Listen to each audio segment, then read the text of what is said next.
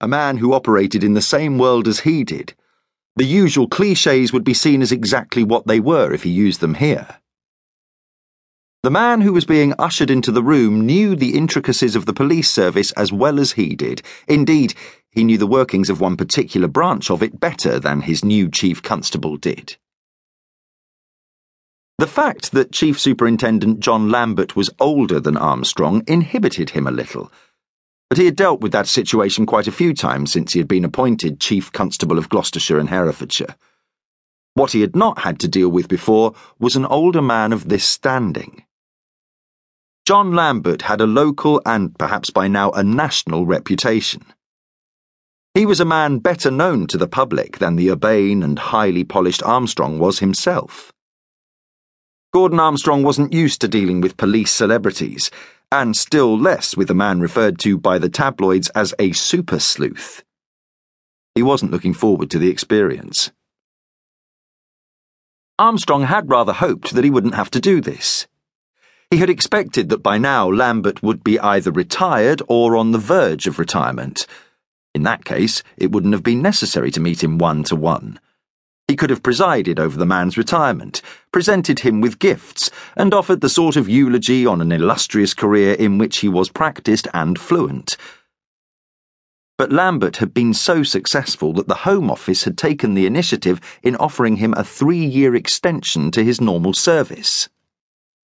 That meant that the aging luminary was now very definitely a member of staff for some time to come.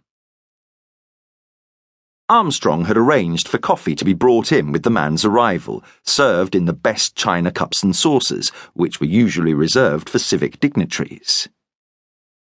He dismissed the minion and poured the coffee himself. He could not tell from the impassive, lined face of the very tall man sitting before him whether he recognized the honour that was thus being bestowed upon him by his chief constable. He offered the biscuits, eschewed them himself after Lambert's refusal, and came and sat down in the armchair opposite the one in which he had installed the chief superintendent. I thought it would be useful if we had a little chat, John. I like to feel I know my senior staff. He crossed his legs and relaxed his shoulders.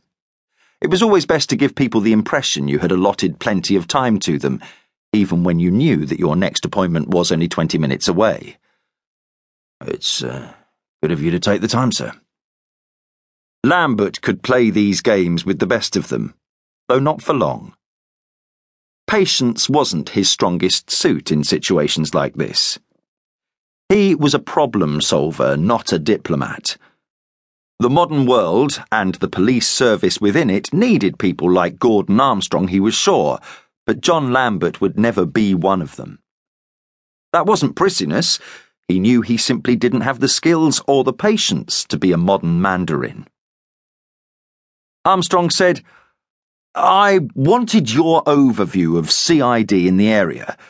There is no one better qualified to offer a confidential opinion to me.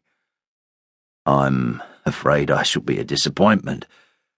I try to ensure that there is minimal corruption and maximum efficiency in the CID section for which I am responsible I don't really have an overview beyond that. I took a decision many years ago now that I was happiest and most efficient when working directly on particular crimes, and that I didn't want further promotion and more general responsibilities.